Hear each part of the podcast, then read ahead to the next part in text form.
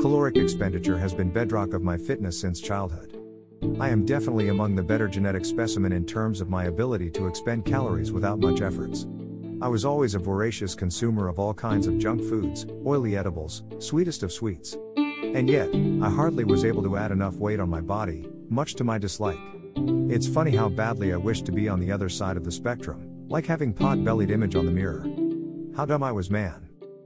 But I also firmly believe that a lot of the caloric expense was achieved because of my upbringing. Two things my parents did was, firstly, they focused on more better quality homemade foods, with lots of fruits and vegetables and meat and dairy, with focus being on having a balanced meal every day. Secondly, they encouraged and ensured that I go out to play every day. Usually I didn't need added incentive to go out to play. I intently used to look forward to when the clock struck 5 p.m., when I would rush downstairs to the nearby park to see if my friends arrived. Obviously, because there were no mobile phones with us during that time, so we used to go to everyone's houses to get them out. What a childhood I had. Even during my college years, I was actively participating in sports activities. I had the honor of representing my college and even captaining the football team. And for most parts of those years, I remained pretty lean than average person. But, there were ominous signs that were pretty apparent in hindsight. I wasn't at all worried about that time, that my lack of control in my diet and fitness activities is not sustainable. Fast forward to 18 months after my undergraduate ended, I was struggling with my health because of my eating habits and sedentary lifestyle. That's when I decided to join gym, as well as paying keen attention to the calories I was taking in. And the results are for everyone to see.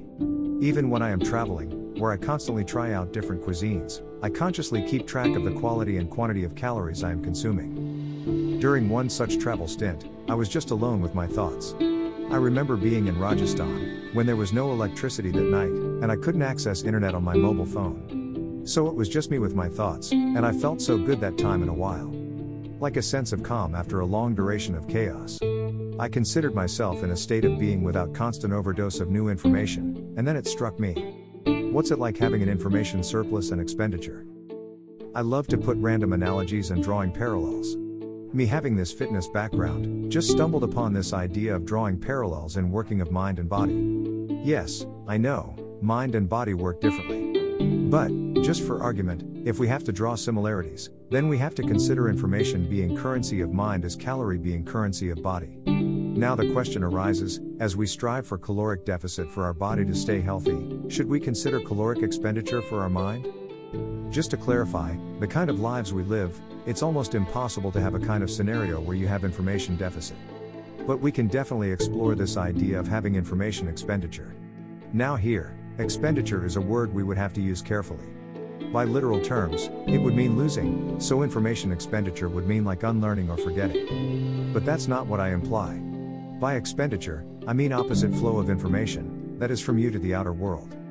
The most common way by which we all achieve this is by talking. We usually share ideas and information we received with people who we meet, on chat or in person. It usually works perfectly, but it is fallibly dependent on two factors you need a volunteering person on the other side, and you need to have willingness to be involved. For the first one, usually you have friends, family, or partner. But there might be times when they all are busy.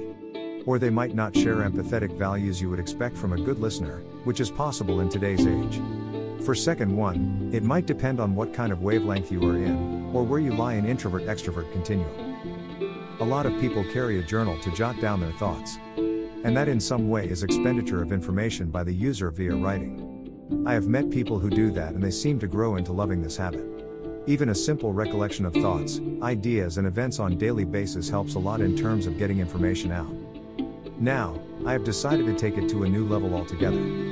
YouTube I still watch because it has become my number one source of information intake. But, I have tried to cut down immensely the amount of duration I spend on social media apps. This is not because of me consciously depriving myself of staying connected in this virtual world.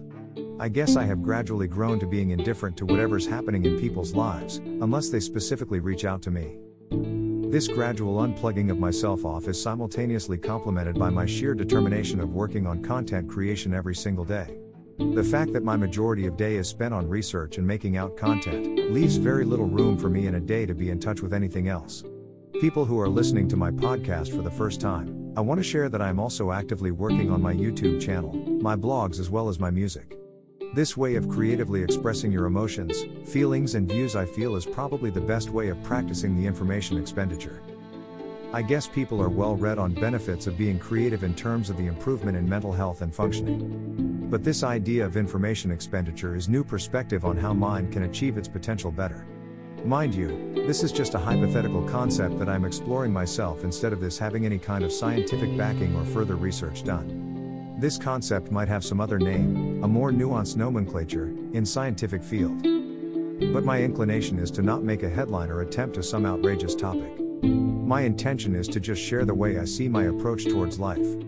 I guess we as humans innately like fantasy stories to be told.